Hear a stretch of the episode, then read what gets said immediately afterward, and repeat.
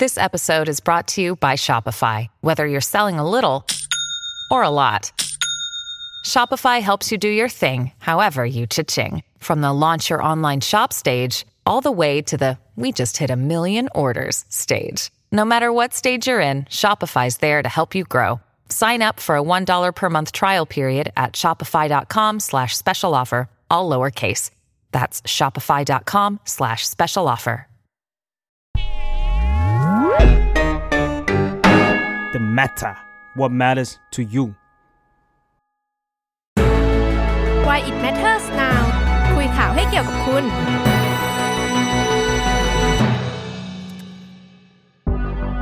สวัสดีค่ะยินดีต้อนรับเข้าสู่รายการ Why It Matters Now นะคะรายการที่จะมาคุยข่าวให้เกี่ยวกับคุณค่ะ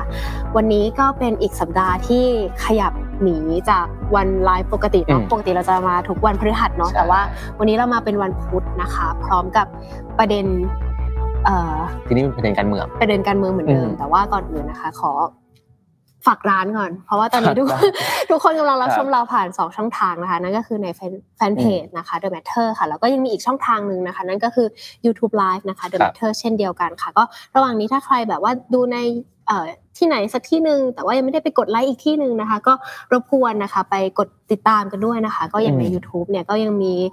รายการออนไลน์มากมายนะคะที่ทาง The Matter ได้ทำแล้วก็รอให้ทุกคนได้ไปติดตามอยู่นะคะส่วนประเด็นข่าวในวันนี้อย่างที่บอกเนาะแล้วว่าเราก็มาพร้อมกับแบบประเด็นการเมืองที่เรียกว่าอัปเดตล่าสุดเนาะเพราะว่าอย่างวันนี้ก็คือเรื่องยุบสภาใช่ครับวันนี้มีเรื่องพรรคก้าวไกลด้วยถ้าสมมติว่ารีแคปข่าวกว้างๆเนี่ยก็มีหลายประเด็นเหมือนกันแต่ว่าเราก็ปีนี้หนักไปที่อาทิตย์นี้วีคนี้ต้นวีคหนักไปที่การเมืองเนาะใช่ต้นวีคนี้เนี่ยเริ่มตั้งแต่วันพุธก็โอ้โหตามกันแบบหลายเรื่องมากนะคะก็มีเรื่องอาจารย์ปิยบุตรแล้วก็คุณพิธานะคะก้าวไกลอันนี้ก็ยังติดตามกันอยู่เรื่อยๆนะคะส่วนแต่เรื่องที่เราจะคุยวันนี้ไม่ใช่เรื่องพรรคก้าวไกลนะคะก็เป็นเรื่องอีกเรื่องนึงก็คือเป็นเรื่องคุณประยุทธ์ที่แย้มไว้แล้วใช้คำว่าแย้มดีกว่าสักทีใช่แย้มมานะคะว่าเมื่อวันที่21เนี่ยพลเอกประยุทธ์จันทร์โอชาเนี่ยก็เหมือนแถลงกับนักข่าวเนาะว่าเตรียมที่จะยุบสภาในช่วงต้นเดือนมีนาครับแล้วก็คนก็แบบยังไงแล้วจะยังไงทำไมเหลือเวลาอีกนิดนึงให้จบวาระก่อนอะไรอย่างเงี้ยก็ทำไมไม่รอตอนนี้วันนี้เราก็มาคุยกันตอนถามคุณตรงก่อนดีกว่าตอนที่เห็นคุณประยุทธ์แบบว่าพูดว่ายุบสภาเลยเดี๋ยวผมจะยุบเนี่ยเขาพูดเลยนะเขาพูดว่าผมก็จะยุบของผมก็ประมาณนั้นแหละบอกแล้วว่าต้นเดือนมีนาก็คือต้นเดือนมีนาต้องให้ระยะเวลาทันกับเดือนพฤษภาด้วยตอนที่แบบว่าคุณตูนเห็นคุณประยุทธ์ลุงตู่ของเราเนี่ยบอกว่าจะยุบสภาเนี่ยรู้สึกไงหรือว่าอยากรีบแค่สักทีหรือว่าคืออธิบายก่อนว่าระหว่างนั้นนะมันก็จะมีข่าวลือเสียงเล่าอ้างกันมาแบบว่าช่วงนั้นช่วงนี้เมษามาตอนแรกนี้ก็มีข่าวลือมาตั้งนานแล้วว่าจะยุบก่อนที่จะมีอภิปรายไม่ไว้วางใจ152ในเดือนกุมภาพันธ์แล้วแต่สุดท้ายแล้วก็ยังไม่ยุบสักทีนู่นนี่นั้นไม่สักทีก็อยู่กันมาปีนี้ปีที่8ใช่มั้ยใช่57ถึง25ปี9แล้วใช่8-9ปีเกือบ9ปีแหละยุบละครับยุบแน่นอนก็ยุบสภาเพื่อเตรียมเลือกตั้งใหม่ก็เนี่ยแหละค่ะวาระที่ลุงตู่แย้มมาขนาดนี้นะคะเราก็เลยมาชวนถึงคุยต่อว่าเอ๊ะแล้วหลังจากนี้เนี่ยเกมการเมืองมันจะเป็นยังไงนะคะการเลือกตั้งครั้งต่อไปเนี่ยจะมีแบบเขาเรียกว่าขั้วการเมืองใหม่ๆเกิดขึ้นหรือเปล่าหรือว่าจะเกิดอะไรขึ้นบ้างเพื่อให้เราแบบเตรียมพร้อมเตรียมตัวแล้วก็ดูกันต่อไปว่าจะยังไงนะคะแต่ว่าวันนี้นะคะเรา2คนก็ไม่ได้มาแค่นี้นะคะก็เดี๋ยวชวนอาจารย์ยุทธพรนะคะมาคุยกันอีกครั้งนะคะถึงการยุบสภาครั้งนี้เนี่ยประเทศไทยเกมการเมืองไทยเนี่ยจะเป็นยังไงต่อไปเดี๋ยวขอเชิญอาจารย์ค่ะ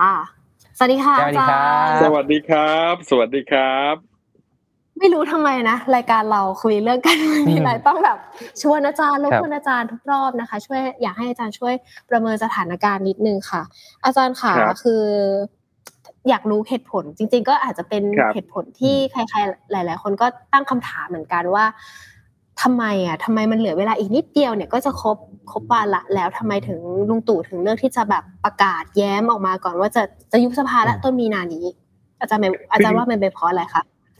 จ จริงๆไม่ได้เกินความคาดหมายเลยนะครับเพราะว่าการยุบสภานั้นเนี่ยมันก็น่าจะเกิดขึ้นอยู่แล้วล่ะนะครับเราก็เคยคุยกันนะครับว่าการยุบสภานั้นเนี่ยมันจะทำให้เกิดเรื่องความได้เปรียบนะในเชิงเทคนิคทางการเมืองนะครับอย่างน้อยก็2เรื่องนะเรื่องแรกก็คือการยืดขยายระยะเวลาในการรักษาการของรัฐบาลออกไปด้วยนะครับเพราะว่าการเลือกตั้งเนี่ยถ้าเกิดขึ้นโดยครบวาระจะต้องจัดให้มีขึ้นภายใน45วันนะแต่ว่าถ้ายุบสภาก็คือ45ไม่เกิน60นะซึ่งนั่นก็เป็นการยืดขยายระยะเวลาในการรักษาการด้วยเช่นเดียวกันนะแต่ในข้อที่2เนี่ยอันนี้สำคัญกว่าข้อแรกอีกนะครับนั่นก็คือเป็นเรื่องของการย้ายพรรคของส.ส.ครับนะเพราะว่าถ้าครบวาระเนี่ยส.ส.จะต้องสังกัดพรรคถึง90วันนะครับถึงจะสมัครส.ส.ได้นะ90วันนี่คือนับถึงวันเลือกตั้งนะแต่ถ้ายุบสภาเนี่ยระยะเวลาตรงนั้นย่นย่อเหลือเพียงแค่30วันแค่นั้นเองนะเพราะนั้นก็จะทำให้การย้ายพรรคของส.ส.เนี่ยมันเป็นไปโดยง่ายมากขึ้นนะครับซึ่งคราวนี้เนี่ยถ้าเราย้อนกลับไปดูว่าใครล่ะจะเป็นคนที่มีอำนาจในการเสนอยุบสภาก็คือท่านนายกนะและในขณะเดียวกันถ้าท่านนายกพร้อมนะรวมไทยสร้างชาติพร้อมเขาก็ยุบสภาแล้วครับนะแล้วโดยเฉพาะรวมไทยสร้างชาตินั้นเนี่ยก็เป็นพรรคคล้ายๆกับพลังประชารัฐนะคือเกิดขึ้นแล้วก็มีพลังดูดนะครับดูดส.ส.อะไรต่างๆเนี่ยนะเข้าไปในพรรคนะครับเพราะนั้นเนี่ยก็ต้องอาศัยเรื่องของข้อกำหนดที่จะให้ได้เปรียบทางการเมืองตรงนี้ด้วยนะแต่อย่างไรก็ดีนะครับตรงนี้เนี่ยเมื่อยุบสภาแล้วนะครับก็ยังมีสิ่งที่รออยู่ข้างหน้าอีกหลายอย่างเลยนะครับในเรื่องของไทม์ไลน์ในการเลือกตั้งนะในเรื่องของคำวินิจฉัยของศาลรัฐธรรมนูญเกี่ยวกับเรื่องของการแบ่งเขตคิดคำนวณราษฎรเนี่ยนะครับแต่นั้นผมเชื่อว่าน่าจะออกมาก่อนนะครับอาจจะออกมาตั้งแต่ช่วงต้นเดือนมีนาคมนะซึ่งมันก็จะเกี่ยวความชัดเจนในการบริหารจัดการเลือกตั้งการแบ่งเขตของกกต.หลังจากนี้ด้วยครับดังนั้นการประกาศยุบสภาที่ลุงตู่บอกนี่ก็เชิงเทคนิคนิดนึงป่ะคะอาจารย์เหมือนเราเคยคุยกันเรื่องย้ายพรรคย้ายใจเนาะส.ส.ที่แบบต้องรีบแบบถ้าคุณจะโยกย้ายตอนนี้ต้องเร่งแล้วแหละต้องรีบทำแล้วแหละก็คือเป็นเทคนิคปกติในเกมการเมืองว่าง่ายๆใช่เป็นเทคนิคทางการเมืองนะครับแต่ยังไงก็ดีผมว่ากลุ่มที่จะย้ายพรรคหลังจากนี้จะเป็นบรรดารอบเก็บตกแล้วล่ะนะเพราะว่าก่อนหน้านี้ล็อตใหญ่เค้าย้ายไปหมดแล้วนะครับหลังจากนี้เป็นรอบเก็บตกตัวท็อปไปแล้วนะตัวท็อปไปแล้วตัวท็อปไปหมดแล้วนะตอนนี้ก็เก็บตกล่ะเก็บตกเผื่อตัวท็อปบางกลุ่มบางคนจะเปลี่ยนใจหรือเปล่านะฮะแล้วก็อาจจะเป็นบรรดาส.ส.พรรคจิ๋วที่ยังหาที่ลงไม่ได้นะครับอันนี้ก็จะเป็นโอกาสสุดท้ายและโค้งสุดท้ายในการที่จะย้ายพรรคครับเมื่อสักครู่อาจารย์เหมือนตอบมานิดนึงค่ะว่าประเด็นที่น่าจับตามองต่อจากนี้ดีกว่าอย่างเรื่องอะไรนะคะกติกากกต.หลังจากนี้ก็คือกกต.ใช่เพราะว่ากกต.นั้นส่งไปศาลรัฐธรรมนูญนะครับเกี่ยวกับเรื่องของการคิดคำนวณราษฎรนี่แหละนะครับเพราะว่าจริงๆแล้วเนี่ยเรื่องของการใส่ไว้ในรัฐธรรมนูญเนี่ยเกี่ยวกับเรื่องของการคิดจำนวนราษฎรเพื่อที่จะมากำหนดจำนวนผู้แทนในแต่ละเขตนะครับหรือว่ากำหนดจำนวนส.ส.เนี่ยเขียนมาตั้งแต่ปี2492แล้วนะครับเพียงแต่ว่าในกระบวนการที่ดำเนินการผ่านๆมานั้นเนี่ยมันไม่มีคนทักท้วงนะครับและพอมาระยะหลังเนี่ยปรากฏว่ากระทรวงมหาดไทยเนี่ยเขาแยกนะครับราษฎรเนี่ยออกเป็น2ส่วนหนึ่งก็คือราษฎรที่มีสัญชาติไทยนะส่วนหนึ่งก็คือบุคคลต่างด้าวที่ได้รับอนุญาตให้อยู่ในประเทศไทยนะซึ่งประเด็นเรื่องนี้จริงๆแล้วที่มันเกิดขึ้นเนี่ยไม่ได้เกี่ยวกับเรื่องของแรงงานต่างชาตินะครับบางคนมันเข้าใจว่ามันจะไปเกี่ยวกับแรงงานต่างชาติจำนวนมากที่อยู่ในประเทศไทยต่างๆไม่ได้เกี่ยวกับบรรดาผู้คนซึ่งมีเรื่องของข้ออนุญาตให้อยู่ในประเทศไทยแต่ว่ายังไม่ได้มีสัญชาติไทยนะอันนี้ก็เลยเป็นประเด็นซึ่งจะมีบุคคลเหล่านี้อยู่ประมาณ 980,000 คนทั่วประเทศนะแล้วก็มีผลให้3จังหวัดเนี่ยได้ส.ส.จากบรรดาการคิดคำนวณคะแนนตรงนี้ก็คือที่เชียงใหม่นะมีส.ส.เพิ่มมาคนนึงนะที่จังหวัดตากเพิ่มมาคนนึงแล้วก็ที่จังหวัดเชียงรายนะเพิ่มมาคนนึงแล้วในขณะเดียวกันก็ทำให้อีก3จังหวัดเนี่ยส.ส.ต้องลดลงไปนะเพราะว่ามีการเอาไปทดให้กับ3จังหวัดดังกล่าวข้างต้นนะก็เลยทำให้มีคนที่เขาตั้งประเด็นว่าตรงเนี้ยมันทำให้เกิดความได้เปรียบเสียเปรียบการเมืองไหมนะก็ประเด็นตรงนี้ก็น่าสนใจนะครับเพราะว่าไม่อย่างนั้นเนี่ยหลังจากเลือกตั้งไปเสร็จเนี่ยก็จะทำให้การเลือกตั้งโมฆะได้นะดังนั้นเนี่ยกกต.เขาก็เลยส่งไปศาลรัฐธรรมนูญที่จะต้องวินิจฉัยว่าตกลงแล้วเนี่ยจะให้นับยังไงนะครับจะให้นับรวมกลุ่มคนต่างด้าวที่ได้รับอนุญาตให้อยู่ในประเทศไทยด้วยไหมนะครับหรือว่าจะนับเฉพาะคนที่มีสัญชาติไทยจริงๆนะครับซึ่งอันนี้ก็ต้องดูว่าศาลจะวินิจฉัยอย่างไรถ้าวินิจฉัยตามที่กกต.แบ่งเขตออกมาก่อนหน้านี้แล้วนะครับก็ไม่มีปัญหาทุกอย่างเดินหน้าต่อได้ แต่ถ้าวินิจฉัยมาสวนทางนะเป็นคนละทางเลยกับที่กต.ทำไปแล้วเนี่ยก็จะต้องกลับไปให้กต.นั้นทำใหม่นะคือแบ่งเขตเลือกตั้ง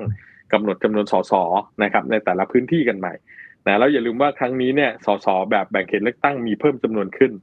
นะในปี62นั้นเนี่ยมี350ครั้งนี้มี400นะครับเพราะนั้นเนี่ยก็จะส่งผลได้ผลเสียเยอะเหมือนกันนะครับและในขณะเดียวกันส.ส.บัญชีรายชื่อลดลงนะในปี62นั้น150ตอนนี้เหลือเพียงแค่100นะเพราะนั้นก็เท่ากับว่าการแบ่งเขตเลือกตั้งก็จะมีความสำคัญนะในการเลือกตั้งครั้งนี้ครับพูดถึงการเปลี่ยนวิธีการคิดคะแนนอาจารย์จากตอนนี้มีส.ส.เขต400คนใช่มั้ยแล้วก็ส.ส.บัญชีรายชื่อ100คนระบบแบบนี้ใครพรรคแบบไหนจะได้ประโยชน์อาจารย์ระบบนี้ต้องบอกพรรคใหญ่ได้ประโยชน์เพราะว่าบัตรเลือกตั้ง2ใบเนี่ยคู่ขนานนะครับคำว่าคู่ขนานคืออะไรคือหมายถึงว่ามันไม่มีความสัมพันธ์กันนะคือเหมือนกับในรัฐธรรมนูญปี40นั่นแหละนะครับใบหนึ่งเลือกคนก็เลือกไปใบหนึ่งเลือกพรรคก็เลือกไปนะได้ส.ส.แบบแบ่งเขตเลือกตั้งมาเยอะแล้วนะไปเติมด้วยส.ส.บัญชีรายชื่อก็แยะเข้าไปอีกนะสองส่วนรวมกันก็ยิ่งทำให้พรรคใหญ่นั้นยิ่งได้เปรียบนะมันก็จะเกิดปัญหาที่เราเรียกว่าปัญหาโอเวอร์แฮงคือหมายถึงว่าพรรคการเมืองนั้นเนี่ยได้ที่นั่งส.ส.เกินจริงจากคะแนนนิยมจากประชาชนที่เขาได้รับนะซึ่งเคยเกิดขึ้นแล้วในการเลือกตั้งภายใต้รัฐธรรมนูญปี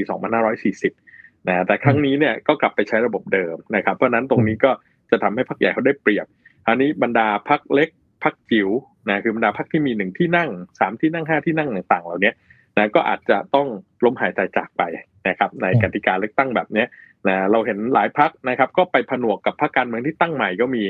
หลายพรรคก็ไปอยู่กับพรรคการเมืองเดิมนะย้ายพรรคอะไรต่างๆหลายพรรคหัวหน้าพรรคก็ยังทิ้งลูกพรรคเลยนะครับว่าตรงนี้ก็สะท้อนให้เห็นว่าโอกาสของพรรคเล็กพรรคจิ๋วเนี่ยหาที่ลงยาก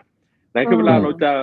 ลงส.ส.เนี่ยเดินเข้าไปในพรรคเนี่ยนะครับก็จะเจอคำถามแรกเลยคุณมีข้าวห่อมาไหมคุณมีข้าวห่อมาไหมถามว่าอะไรครับข้าวห่อคืออะไรครับถ้าผมเป็นนายกอบจผมเป็นนายกอบจผมเป็นนายกเทศมนตรีผมมีเสียงอยู่ในมือ 30,000 เสียงนะอย่างนี้อยากลงจังหวัดไหนล่ะอยากลงเขตเลือกตั้งไหนเอาไปเลยนะหรืออีกแบบนึงหรืออีกแบบนึงผมไม่มีข้าวห่อแบบเป็นฐานคะแนนเสียงผมมีข้าวห่อให้ทุนสนับสนุนพรรค50ล้านนะขอลงบัญชีรายชื่อไม่เกินสักเบอร์50ได้ไหมนะหรือถ้าให้100ล้านขอลงไม่เกินเบอร์20ได้หรือเปล่าอะไรอย่างเงี้ยนะอันนี้ก็คือสิ่งที่พรรคการเมืองเขาจะพิจารณาครับในสภาพความเป็นจริงในการเมืองแบบไทยนะครับนะอันนั้นคือสิ่งที่มันเกิดขึ้นจริงๆนะแต่ว่าโดยทางหลักการแน่นอนล่ะก็ต้องบอกว่าพรรคการเมืองก็ต้องมีหลักเกณฑ์ในการพิจารณามีอะไรต่างๆนะเพราะนั้นเนี่ยพอมันมีเรื่องเข้าห่ออย่างที่บอกเนี่ยมันก็เลยเกิดเรื่องของการแซงคิวไงครับนะเพราะว่าปกติส.ส.เนี่ยเวลาเขาจะลงสมัครรับเลือกตั้งมันจะมีส.ส.อยู่2กลุ่มนะในการที่จะย้ายพรรคเนี่ยที่เราคุยถึงเรื่องการย้ายพรรคเนี่ยมีส.ส.อยู่2กลุ่มนะกลุ่มแรกคือส.ส.ที่เขาคาดหวังว่าเขาจะได้รับเลือกตั้งนะส.ส.กลุ่มนี้ก็จะไปดูครับว่าเขาลงในเขตไหนในพื้นที่ไหนนะแล้วเขามีโอกาสจะได้เป็นส.ส.นะครับกับกลุ่มที่2นะอันนี้ก็คือบรรดากวนการเมืองต่างๆนะครับที่เขาจะไปดูแล้วล่ะว่าจะทำยังไงให้เขาสามารถอยู่ในอำนาจรัฐได้หลังการเลือกตั้งนะหรือว่าจะมีเก้าอี้รัฐมนตรีรออยู่ยังไงนะครับซึ่งกลุ่มนี้เนี่ยเขาก็จะมีตั้งแต่ประมาณสัก6คน7คน20 30หรือจะไปถึงกลุ่มใหญ่ชนิดว่า40คนนะเขาย้ายไปอยู่กับพรรคไหนนะยิ่งกลุ่มใหญ่เนี่ยเราเห็นได้เลยครับว่าเขาจะมีโอกาสในการชี้ทิศทางนะให้พรรคนั้นเนี่ยจะได้เป็นแกนหลักในการจัดตั้งรัฐบาลไหมนะแล้วคนกลุ่มนี้เขาก็เวียนว่ายตายเกิดอยู่ในการเมืองนั่นแหละนะแล้วก็เลือกตั้งอีกครั้งเขาก็ได้เข้ามานะหรือที่บางคนมักจะเรียกง่ายๆว่าบ้านใหญ่นี่แหละนะคราวนี้กลุ่มเหล่านี้เวลาเข้าไปอยู่พรรคไหนเนี่ยเขาแซงคิวได้เลยครับแล้วเขาแซงคิวได้เลยนะเพราะเข้าห่อใหญ่ไงแล้วห่อใหญ่ไงเขาแซงคิวได้ครับเพราะนั้นเนี่ยตรงนี้ก็คือสิ่งที่อาจจะทำให้บางคนที่เปิดตัวกับพรรคนี้ไปแล้วนะครับจะลงเขตนี้นะครับหรือจะอยู่บัญชีรายชื่อพรรคนี้สุดท้ายโดนกลุ่มเหล่านี้เตะไปหมดนะโดนกลุ่มเหล่านี้เข้ามาแซงคิวหมดนะเพราะตรงนี้มันก็คือสิ่งที่เราจะเห็นปรากฏการณ์ในการย้ายพรรคในขณะที่พรรคเล็กพรรคจิ๋วนะครับโดยเฉพาะพรรคจิ๋วที่มีที่นั่งเนี่ยครั้งนี้ต้องบอกว่าโอกาสจะไปอยู่พรรคไหนไม่ง่ายเลยเพราะพรรคเหล่านี้ได้เข้ามานะครับด้วยระบบเลือกตั้งที่เรียกว่าจัดสรรปันส่วนผสมนะคราวนี้ระบบเลือกตั้งมันเปลี่ยนไงฮะพอเปลี่ยนเนี่ยบรรดาพรรคจิ๋วเหล่านี้ไม่มีข้าวห่อฮะไม่มีข้าวห่อที่จะไปบอกว่าอะไรฉันอยากจะลงพรรคนั้นพรรคนี้ไม่มีทางเลือกมากมายนักครับพูดถึงวันนี้อาจารย์ข่าวใหญ่ของข่าวการเมืองวันนี้ครับข่าวความขัดแย้ง ระหว่างของภายในพรรคก้าวไกลนะอาจารย์มองว่ารอยร้าวตรงนี้เนี่ยจะส่งผลต่อการเลือกตั้งครั้งหน้าครั้งนี้ไหมครับคือพรรคก้าวไกลเนี่ยต้องบอกว่าวันนี้เผชิญทั้งศึกนอกศึกในนะศึกนอกจากจะต้องต่อสู้กับพรรคการเมืองต่างๆแล้วเนี่ยยังต้องต่อสู้กับกติกาด้วยนะเพราะว่ากติกาที่ทำให้พรรคก้าวไกลหรือในเวลานั้นคือพรรคอนาคตใหม่เนี่ยได้ส.ส.นะครับในส่วนบัญชีรายชื่อเนี่ยอย่างเป็นกอบเป็นกำเลยเนี่ยก็คือกติกาเลือกตั้งที่เรียกว่าระบบจัดสรรปันส่วนผสมนะบัตรเลือกตั้งใบเดียวนะครับแต่เอาไปคิดทั้งส.ส.แบบแบ่งเขตและส.ส.แบบบัญชีรายชื่อวันนี้ก็เปลี่ยนกติกานะฮะมาอยู่ในเรื่องบัตร2ใบคู่ขนานก้าวไกลไม่ได้เปรียบอะไรมากนักนะครับจากกติกาตรงนี้นะดังนั้นในศึกนอกก็เป็นงานหนักแล้ววันนี้ศึกในอีกนะก็คือผู้คนภายในพรรคเนี่ยนะครับก่อนหน้านี้เราเห็นได้ว่าหลายคนซึ่งย้ายจากพรรคเนี่ยก็ออกมาวิพากษ์วิจารณ์พรรคกันอย่างแบบดุเดือดร้อนแรงนะแล้วก็ล่าสุดอดีตเลขาธิการพรรคนะครับกับหัวหน้าพรรคคนปัจจุบันก็วิพากษ์วิจารณ์กันไปมาอันนี้เป็นปัญหาใหญ่เลยแต่ต้องบอกว่าเป็นปรากฏการณ์ปกตินะครับเป็นปรากฏการณ์ปกติของการเมืองเพราะว่ายิ่งอยู่ในอุดมการณ์แบบเสรีนิยมเนี่ยความแตกต่างหลากหลายมันเยอะนะครับแล้วก็การที่จะวิพากษ์วิจารณ์ต่างๆมันก็เป็นเรื่องปกตินะแล้วเผอิญว่าอาจารย์ปิยบุตรเนี่ยก็เดิมก็เติบโตมาทางสายวิชาการนะครับเพราะฉะนั้นเนี่ยธรรมชาตินักวิชาการคือชอบวิพากษ์วิจารณ์อยู่แล้วนะเพียงแต่ว่าพอไปวิพากษ์วิจารณ์ในที่สาธารณะเนี่ยมันก็จะเป็นปัญหานะเป็นปัญหาการโต้ตอบกลับไปกลับมากันอย่างเนี้ยนะครับครับอาจารย์มีกระแสข่าวมีการประเมินกันว่าพรรคก้าวไกลเนี่ยรอบนี้เนี่ยไม่น่าจะได้เกิน30ที่นั่งซึ่งก็คือลดจากรอบนี้มาพอสมควรเลยอาจารย์มีความคิดเห็นยังไงครับคือผมเคยประเมินพรรคก้าวไกลเอาไว้นะครับว่าได้เท่าเดิมถือว่าเก่งแล้วนะครับได้เท่าเดิมถือว่าเก่งนะแต่ว่าถ้าเกิดเรื่องของศึกในภายในพรรคนะครับผู้คนจำนวนไม่น้อยก็ย้ายออกไปจากพรรควันนี้เนี่ยก็มีโอกาสที่อาจจะน้อยกว่าเดิมนะครับอาจจะน้อยกว่าเดิมอาจารย์ว่าพรรคไหนที่อย่างเปรียบเทียบกับปี62ใช่ไหมคะอะไรที่เคยแบบป๊อปปูล่าอะไรที่เคยพรรคไหนที่เคยแบบได้รับความนิยมเป็นเพชรยอดมงกุฎอะไรเงี้ยค่ะการเลือกตั้งครั้งนี้ยังเหมือนเดิมไหมคะอาจารย์ผมว่าหลายพรรคนะครับก็อาจจะไม่เหมือนเดิมอย่างเช่นพลังประชารัฐเนี่ยลดลงแน่นอนนะเพราะวันนี้พลังประชารัฐโดนแบ่งเป็น2ส่วนนะครับส่วนหนึ่งก็คือไปเป็นรวมไทยสร้างชาติในอีกส่วนก็เป็นพลังประชารัฐเดิมนะแล้วก็อีกจำนวนเล็กน้อยนะครับก็ย้ายไปสู่พรรคต่างๆนะย้ายไปพรรคเพื่อไทยยังมีเลยครับนะแล้วก็ตรงนี้เนี่ยก็สะท้อนให้เห็นว่าพลังประชารัฐก็อาจจะเล็กลงนะครับในขณะที่พรรคประชาธิปัตย์ก็มีโอกาสที่จะเล็กลงนะครับเพราะว่าพรรคประชาธิปัตย์นั้นเนี่ยวันนี้ต้องบอกว่าเป็นจุดที่มันพ้นผ่านความยิ่งใหญ่ของพรรคประชาธิปัตย์มาแล้วนะครับแล้วก็พรรคประชาธิปัตย์ก็ยังไม่ได้ปรับตัวนะให้ทันกับการเปลี่ยนแปลงทางการเมืองนะเราจะเห็นว่าสิ่งที่ประชาธิปัตย์นำเสนอต่างๆเนี่ยมันเหมือนการรีรันนะฮะเอาของเก่ามารีรันนะเอารายการเก่าเมื่อสัก10ปีที่แล้วหรือ20ปีแล้วมารีรันแล้วเด็กสมัยนี้ก็จะไปดูเหรอครับยุคนี้เขาดู 4K 8K ต่างๆแล้วครับเอาภาพแบบ 480p มารีรันนะฮะตรงนี้ก็คือสิ่งที่ต้อง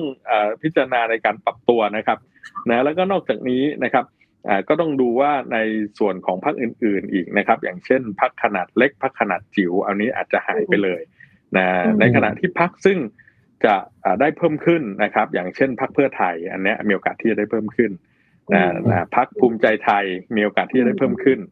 นะเพื่อไทยเพิ่มขึ้นในครั้งนี้เนี่ยก็เพราะด้วยกติกาของการเลือกตั้งนะครับแล้วก็อย่าลืมว่าเพื่อไทยนั้นเขามีจุดแข็งในเรื่องของส.ส.แบบแบ่งเขตนะครับอันนี้คือฐานที่สำคัญแล้วฐานตรงนี้เนี่ยจะเป็นแรงส่งนะครับไปสู่เรื่องของส.ส.แบบบัญชีรายชื่อด้วย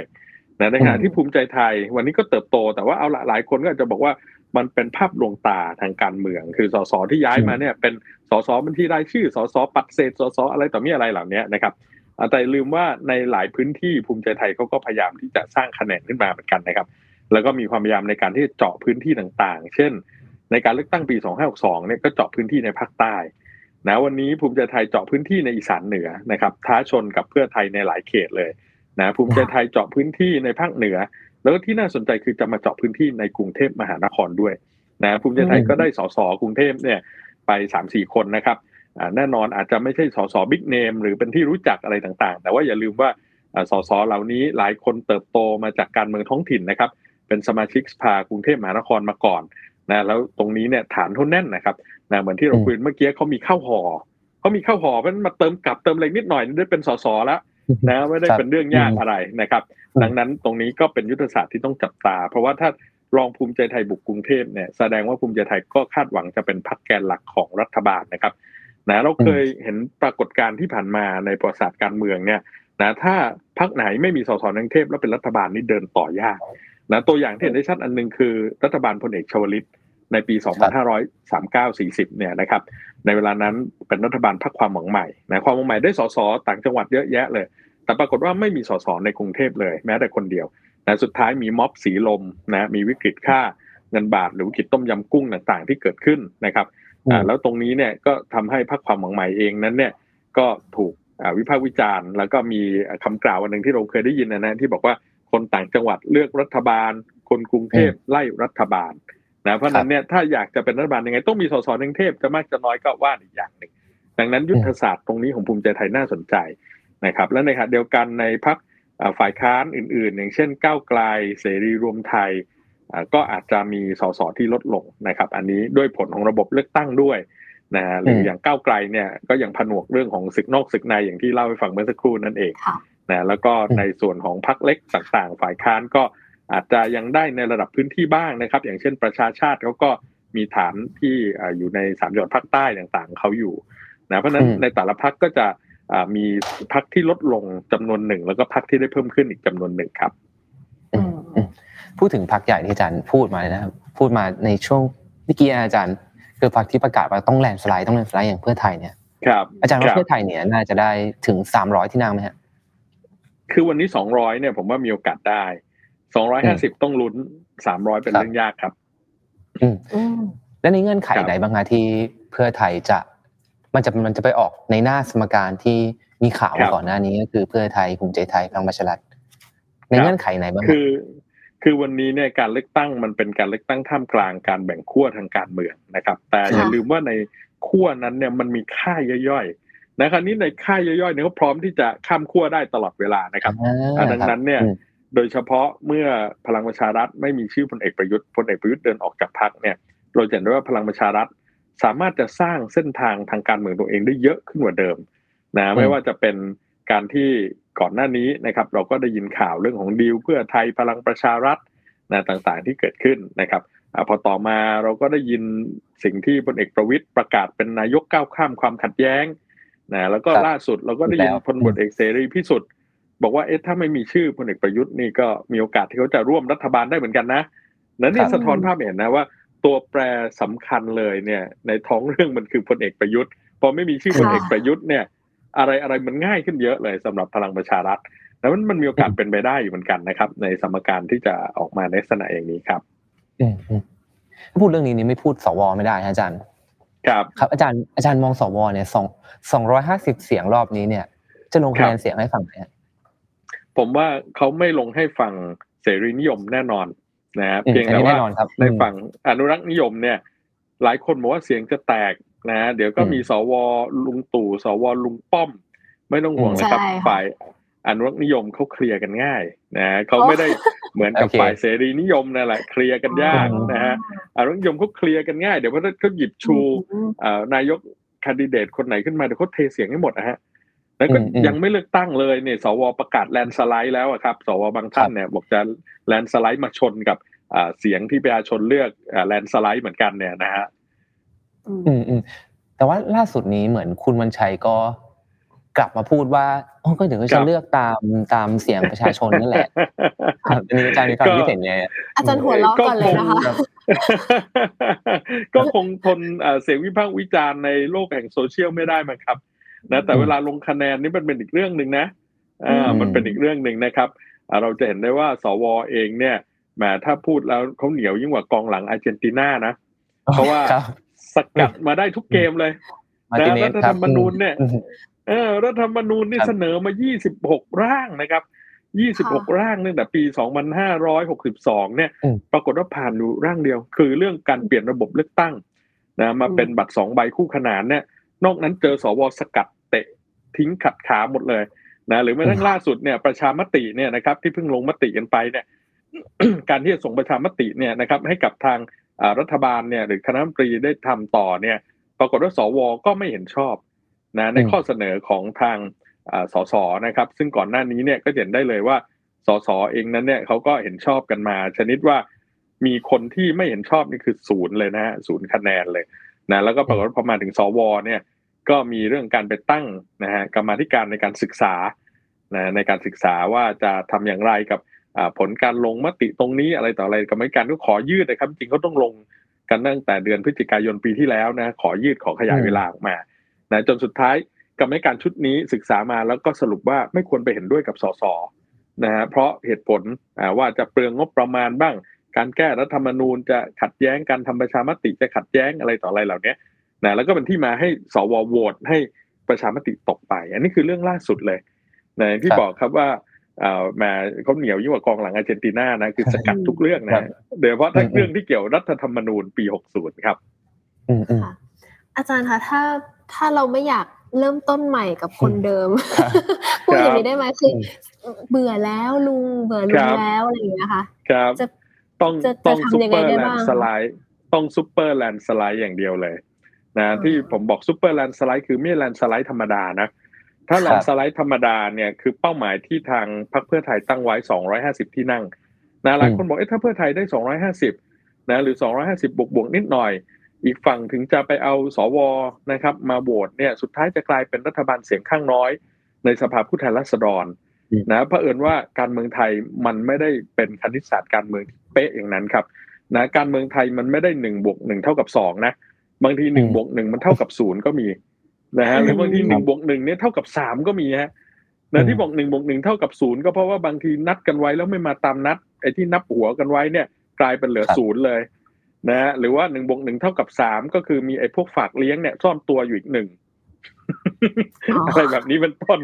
นะเพราะนั้นเนี่ยการเมืองไทยมันไม่ได้เป็นสมการที่ชัดเจนแบบนั้นครับนะแม้ว่าจะได้ถึง250นะและอีกฝั่งนึงเนี่ยถ้าสมมุติว่าไปเอาเสียงสวมาสนับสนุน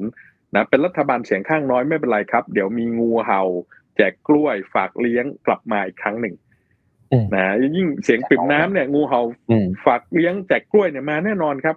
แล้วสิ่งเหล่านี้เนี่ยไม่ใช่ว่ามันไม่เคยเกิดขึ้นนะครับหลังการเลือกตั้งปี62มันเคยเกิดขึ้นแล้วทั้งนั้นเลยปรากฏการณ์ที่ผมพูดตรงเนี้ยเพราะนั้นมันมีโอกาสที่จะเกิดขึ้นได้อีกดังนั้นการที่จะสกัดตรงนี้ทางเดียวคือต้องซุปเปอร์แลนด์สไลด์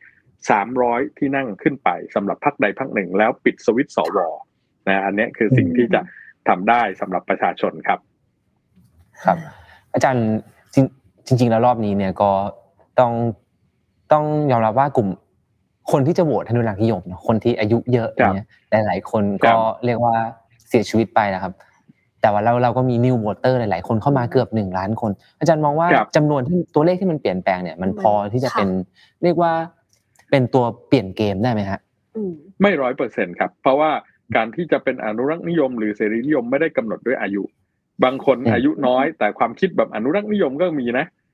ที่เขาเรียกทายาทอสูรไงนะทายาทอสูรนะฮะทายาทอสูรครับแล้วมันก็มีครับนะครับเพราะนั้นเนี่ยจะบอกว่าคนอายุเยอะแล้วเค้าอนุรักษ์นิยมไม่นะครับบางคนเค้าเป็นหัวก้าวหน้าเสรีนิยมก็มีนะเพราะนั้นเนี่ยมันเป็นเรื่องของการแบ่งขั้วทางอารมณ์ความรู้สึกด้วยคือปกติแล้วเนี่ยการแบ่งขั้วเนี่ยมันมี2แบบนะ1ก็คือการแบ่งขั้วในทางอุดมการณ์นะซึ่งการแบ่งขั้วในอุดมการณ์เนี่ยบางครั้งมันอาจจะยังคุยกันด้วยเหตุด้วยผลได้นะครับเพราะว่ามันเป็นเรื่องของเหตุผลการมีจุดยืนของแต่ละคนในทางความคิดอะไรต่างๆก็ว่าไปแต่การแบ่งขั้วประเภทที่2เนี่ยอันนี้น่ากังวลนะเรียกว่าการแบ่งขั้วทางอารมณ์นะซึ่งการแบ่งขั้วทางอารมณ์เนี่ยมันเป็นเรื่องของพรรคพวกนะหรือที่เรียกว่า partisanship นะว่าเป็นเรื่องพรรคพวกเนี่ยมันไม่ได้ดูแล้วล่ะครับว่าตกลงแล้วเนี่ยเหตุผลทางอุดมการณ์อะไรเป็นไงรู้แค่ว่าถ้าฉันชอบคนเนี้ยฉันก็เลือกคนเนี้ยฉันไม่ชอบคนนั้นฉันก็ไม่ฟังนะคนที่พูดไม่ถูกใจหรืออะไรต่างๆกลายเป็นเรื่องของความเป็นพรรคพวกคนนี้อุดมการณ์แบบเดียวกันคนนี้ชอบแบบเดียวกันคนนี้อยู่ฝ่ายเดียวกันนะเพราะนั้นฉันต้องไม่เลือกฝ่ายตรงข้ามเนี่ยคือที่เขาเรียกว่า effective polarization หรือว่าการแบ่งขั้วทางอารมณ์นะซึ่งการแบ่งขั้วทางอารมณ์ตรงนี้ครับที่มันจะนำพามาซึ่งเรื่องของความขัดแย้งนะและการปิดพื้นที่ต่างๆนะกดทับความเห็นต่างนะซึ่งเป็นอันตรายต่อประชาธิปไตยนะครับคือเรื่องการแบ่งขั้วเนี่ยเป็นเรื่องปกติของประชาธิปไตยเรื่องปกติที่คนจะคิดไม่เหมือนกันทำไม่เหมือนกันนะฮะแต่สิ่งที่มันทำให้สิ่งเหล่านี้ไม่ปกติคือการปิดกั้นกดทับนะแล้วก็ด้อยค่านะครับหรือว่าเหยียดหยามอะไรต่างๆมากกว่า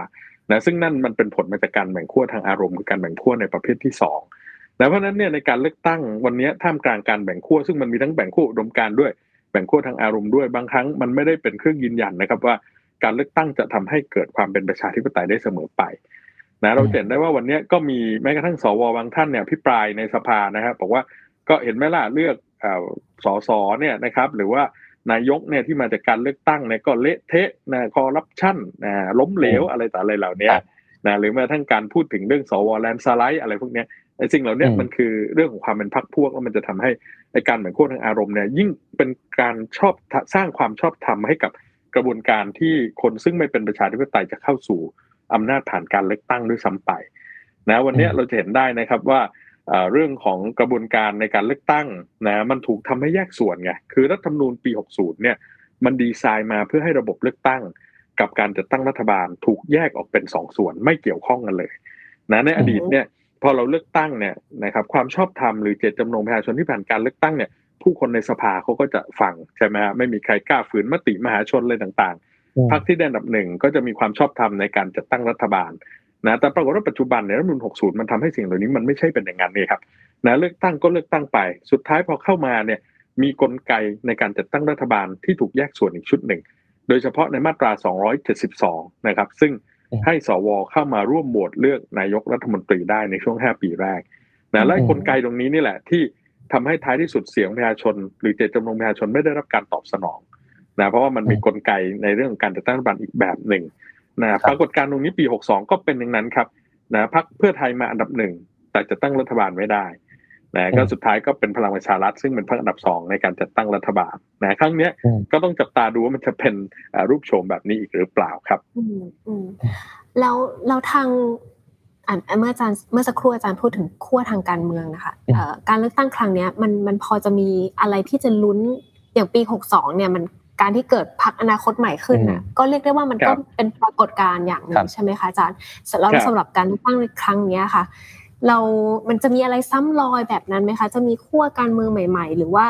น่าจะแรงส่งไม่ถึงเท่าอย่างปี62หรือเปล่าตรงนี้อาจารย์มองว่ายังไงคะ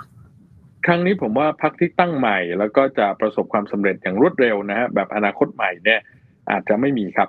นะเพราะว่าด้วยระบบเลือกตั้งเนี่ยมันไม่ได้เอื้ออำนวยแบบนั้นนะระบบเลือกตั้งแบบบัตร2ใบคู่ขนานเนี่ยนะครับหรือที่เราเรียกว่าระบบ MMM เนี่ย Mixed Member Majoritarian เนี่ยนะครับมันต่างจาก MMA นะฮะหรือระบบจัดสรรปันส่วนผสม Mixed Member Appointment นะตรงที่ว่าระบบนี้เนี่ยเป็นระบบซึ่งให้ความสำคัญกับสสเขตนะและสสเขตนั้นเนี่ยจะเป็นสสที่จะชี้นะทิศทางมาสู่สสบัญชีรายชื่อด้วยนะเพราะว่ามุมมองในการเลือกของคนเนี่ยนะแม้ว่าวันนี้เนี่ยจะมีรายละเอียดที่แตกต่างกันนะครับอย่างเช่นว่าไปทำให้ใช้ระบบหลายเบอร์ทั่วประเทศนะซึ่งไม่เหมือนกับตอนรัฐธรรมนูญ40ที่เบอร์เดียวทั่วประเทศหรือจะมีกลไกอะไรต่างๆก็ตามแต่วิธีคิดในการลงคะแนนของคนเนี่ยเขาก็จะพุ่งไปสู่การเลือกรัฐบาลสำหรับบัตรเลือกตั้งใบที่2นะส่วนใบแรกก็เลือกสสเขตไปนะมันพอเป็นแบบนี้ท้ายที่สุดพรรคใหญ่ก็จะได้เปรียบนะโอกาสที่จะมีพรรคที่เกิดใหม่แล้วก็แทรกตัวเข้ามาได้เนี่ยไม่ง่ายครับภายใต้ระบบเลือกตั้งแบบนี้ครับก็คือสรุปตรงๆเลยว่ารอบนี้เราก็ยังมีหวังเพียงน้อยนิดใช่ไหมฮะที่เราจะกำจัด3 ป.ออกจากการเมืองไทยไม่ง่ายครับไม่ง่ายคือวันนี้เนี่ยผมคิดว่าระบบคสช.ยังอยู่นะครับแม้ว่าในทางกฎหมายเนี่ยคสช.จะสิ้นสภาพไปโดยผลของรัฐธรรมนูญนะเมื่อมีรัฐบาลเข้ามาบริหารประเทศหลังการเลือกตั้งเมื่อปี62นะแต่ถ้าเราไปดูโครงสร้างที่คสช.วางไว้เนี่ยจะเป็น250สวก็ดีนะครับหรือกรรมการยุทธศาสตร์ชาติก็ดีก็คือคนที่ยังมี DNA เดียวกันนะ DNA เดิมๆเนี่ยแหละครับอันเดียวกันนะอย่างเช่นในกรณีกรรมการยุทธศาสตร์ชาติเนี่ยมีการแต่งตั้งกรรมการยุทธศาสตร์ชาติในวาระที่2นะเมื่อสัก 2-3 สัปดาห์ก่อนนะครับปรากฏว่าหน้าตาก็เหมือนคนที่อยู่วาระที่1นะครับคนเดิมเข้ามาเลยครับโอเคนะอันนี้มันก็สะท้อนภาพให้เราเห็นชัดเจนอยู่แล้วแล้วเพราะนั้นเนี่ย250สวเนี่ยถึงเขาจะครบวาระในปี2567เนี่ยเดี๋ยวเขาก็แปลงร่างไปเป็นอย่างอื่นครับไหนเขามาลงสวนะไม่ได้เพราะรัฐธรรมนูญน่ะล็อกเอาไว้แนวเขาต้องเว้นวรรคนะแต่เขาแปลงร่างไปเป็นอย่างอื่นเดี๋ยวมันจะมีไอ้นู่นไอ้นี่แปลงร่างอีกได้เยอะครับนะเหมือนกับกรรมการยุทธศาสตร์ชาตินี่แหละที่แปลงร่างมาจากคสช.หรือว่า3 ป.เนี่ยที่แปลงร่างมาจากคสช.เนี่ยแหละนะครับครับอาจารย์คิดว่าจะมีปาฏิหาริย์อะไรเกิดขึ้นสำหรับ การเลือกตั้งครั้งนี้ไหมคะเพราะเราก็อยู่กับลุงมานานเกินขึ้นอยู่กับประชาชนครับถ้าประชาชนมองว่าการเลือกตั้งครั้งนี้มันต้องเป็น vote for change นะเลือกเพื่อเปลี่ยนครับนะเราก็อาจจะได้เห็นความเปลี่ยนแปลงเกิดขึ้นนะเราอาจจะได้เห็นเรื่องของการมีซุปเปอร์แลนด์สไลด์นะเกิดขึ้นเป็นมติมหาชนนะอย่างมากมายนะจนกระทั่งท้ายที่สุดใครก็คิดจะฝืนมติมหาชนก็อาจจะฝืนไม่ได้อะไรแบบเนี้ยแต่ว่าขึ้นอยู่กับประชาชนแหละครับว่าจะมีพลังตรงนี้กันมากน้อยแค่ไหนครับและถ้าปฏิหารอีกรูปแบบหนึ่งอาจารย์ปฏิหารเช่นการยึดอำนาจเงี้ยมีโอกาสเป็นไปได้ไหมฮะเป็นไปได้ตลอดครับเป็นไปได้ตลอดอาจารย์พูดอย่างนี้ก็หมดหวังเลยครับคือการรัฐประหารเนี่ยนะครับหรือว่าบทบาทของทหารในการเมืองไทยเนี่ยยังมีได้อยู่โดยตลอดครับเพราะว่าอะไรเพราะเรายังไม่เคยปฏิรูปกองทัพกันอย่างจริงจังนะเรายังไม่สามารถที่จะทำให้ระบบราชการเนี่ยเป็นระบบราชการของประชาชนนะหรือแม้กระทั่งเรื่องของกระบวนการในการที่จะพิทักษ์รัฐธรรมนูญนะครับคือนอกจากสว250ที่เขาพิทักษ์รัฐธรรมนูญ60กันเป็นหน้าเป็นบ้าเป็นหลังเนี่ยนะครับแต่เรายังไม่เห็นคนอื่นที่คิดพิทักษ์รัฐธรรมนูญขนาดนี้เลยฮะเนี่ยก็น่าแปลกใจว่าทำไมเวลารัฐธรรมนูญที่ถูกร่างโดยประชาชนไม่มีใครอยากพิทักษ์บ้างเลยนะเวลามีรัฐประหารเนี่ยนะก็จะถูกฉีกทิ้งนะแต่รัฐธรรมนูญปี60ซึ่งไม่ได้มาจากประชาชนเนี่ยแม้กลับมีกลุ่มคนในสภาที่อยากจะพิทักษ์แก้ไขก็ไม่ได้นะฮะจะดำเนินการร่างใหม่ทั้งฉบับก็ไม่ได้อะไรอย่างเนี้ยนะครับครับแล้วกระแสที่เขามีการผลักดันไม่ว่าจะการปฏิรูปกองทัพเรื่องข่าวของกองทัพราชการที่ไม่ดีต่างๆในช่วงตลอด4ปีที่ผ่านมาเนี่ยมันไม่ทำให้ข้างในกองทัพเองเนี่ยสั่นไหวครับสั่นไหวนะครับอาจารย์คือพลังภาคประชาสังคมในประเทศไทยเนี่ยถูกทำให้อ่อนแอครับเพราะนั้นเนี่ยกลไกในการตรวจสอบต่างๆจากภาคประชาสังคมเนี่ยมันก็ไม่ได้มีพลังที่จะทำให้เกิดการเปลี่ยนแปลงได้นะแล้วก็ส่วนใหญ่พอเราพูดถึงกลไกในการตรวจสอบเนี่ยเรามักจะนึกถึง2ส่วนนะครับ1ก็คือการตรวจสอบทางการเมืองนะเช่นการอภิปรายไม่ไว้วางใจการตั้งกระทู้ถามการใช้ระบบกรรมาธิการอะไรก็ตามแต่นะครับกลไกประการที่2คือการตรวจสอบในทางกฎหมายนะครับเช่นการตรวจสอบการใช้อำนาจรัฐการถอดถอนการใช้องค์กรอิสระอะไรต่างๆเหล่านี้นะแต่กลไกในการตรวจสอบ2ส่วนตรงนั้นเนี่ยมันไม่ได้เชื่อมต่อกับประชาชนเนี่ยนะมันอยู่ในภาวะที่ผมมักจะพูดเสมอที่บอกว่าการเมืองนอกสภาก้าวหน้าแต่การเมืองในสภาล้าหลังไงครับดังนั้นไอ้กลไกเหล่านี้พอมันไม่เชื่อมต่อประชาชนพลังของประชาชนในการที่จะนำไปสู่ความเปลี่ยนแปลงมันก็ไม่ง่ายนะภาคประชาสังคมก็อ่อนแอนะครับการที่จะมีการเคลื่อนไหวหรือตรวจสอบจากภาคประชาสังคมจนกระทั่งทำให้เรื่องของบทบาททหารกับการเมืองเนี่ยลดน้อยลงไปเนี่ยนะเราก็ยังไม่เห็นภาพตรงนี้นะซึ่งปรากฏการณ์แบบนี้เคยเกิดขึ้นในประเทศเกาหลีใต้นะครับนะแล้วเกาหลีใต้เขาก็มีภาคประชาสังคมที่เข้มแข็งเนี่ยลุกขึ้นมาตรวจสอบจนกระทั่งผลักดันบทบาทกองทัพออกจากการเมืองได้นะหรือแม้ทั้งการตรวจสอบนักการเมืองที่ทุจริตคอร์รัปชันอะไรต่างๆได้ด้วยเช่นเดียวกันดังนั้นถ้าภาคประชาชนเราไม่เข้มแข็งเนี่ยโอกาสที่จะเห็นการเปลี่ยนแปลงการตรวจสอบประชาชนอาจจะต้องใช้เวลานะแต่วันนี้มันก็มีเครื่องไม้เครื่องมือหลายอย่างนะครับเช่นโลกออนไลน์โลกไซเบอร์นะฮะโซเชียลมีเดียเหล่านี้นะก็เป็นเครื่องมือใหม่ๆที่จะมา empowerment คือสร้างความเข้มแข็งให้กับประชาชนแต่เราต้องใช้ระยะเวลาอีกระยะหนึ่งก่อนนะครับครับอาจารย์ขอคำถามสุดท้ายอาจารย์แล้วการเลือกตั้งนี้จะนำไปมันจะเป็นเขาเรียกว่ามันจะเป็นจุดเปลี่ยนการเมืองไทยในแง่ไหนบ้างฮะในการเลือกตั้งที่จะเกิดขึ้นครั้งนี้เนี่ยผมว่ายังไม่ได้เป็นจุดเปลี่ยนนะเพราะว่าตัวโครงสร้างสำคัญคือรัฐธรรมนูญปี60มันยังไม่ได้ถูกแก้ไขนะคือแก้ไขในเรื่องแบบระบบเลือกตั้งอย่างเงี้ยมันไม่ได้เป็นแกนหลักของตัวรัฐธรรมนูญนะครับนะเพราะนั้นเนี่ยพอเข้ามาตัวรัฐธรรมนูญก็เหมือนกับเป็นไบเบิลทางการเมืองอ่ะนะกำหนดรูปโฉมการเมืองนะรัฐธรรมนูญเขียนไว้ไงรูปโฉมการเมืองมันออกมาอย่างนั้นนะเดี๋ยวหลังเลือกตั้งเราก็ได้เห็นรูปโฉมการเมืองคล้ายๆแบบเดิมครับนะเพราะว่าตัวปัญหาเชิงโครงสร้างเหล่านี้มันยังไม่ได้ถูกแก้ไขนะครับเพราะนั้นเนี่ยก็คงจะต้องฝากความหวังไว้ละครับว่าถ้าประชาชนโหวต for change จริงๆเนี่ยนะคือโหวตเพื่อความเปลี่ยนแปลงซุปเปอร์แลนด์สไลด์นะครับอย่างเนี้ยมีโอกาสที่เราจะได้เห็นเรื่องการเปลี่ยนแปลงทางการเมืองไปในทิศทางที่มันดีขึ้นครับสรุปอีกหนึ่งทีค่ะอาจารย์คะประชาชนแบบเราเตรียมตัวหลังจากนี้อีกประมาณ2เดือนเนาะเราจะถึงพฤษภาที่จะเลือกตั้งเราทำอะไรได้บ้างคะเรา เราควรจะรู้อะไรบ้างตรวจสอบหรือจับตามองอะไรได้บ้างเพื่อเป็นประโยชน์ต่อไปค่ะ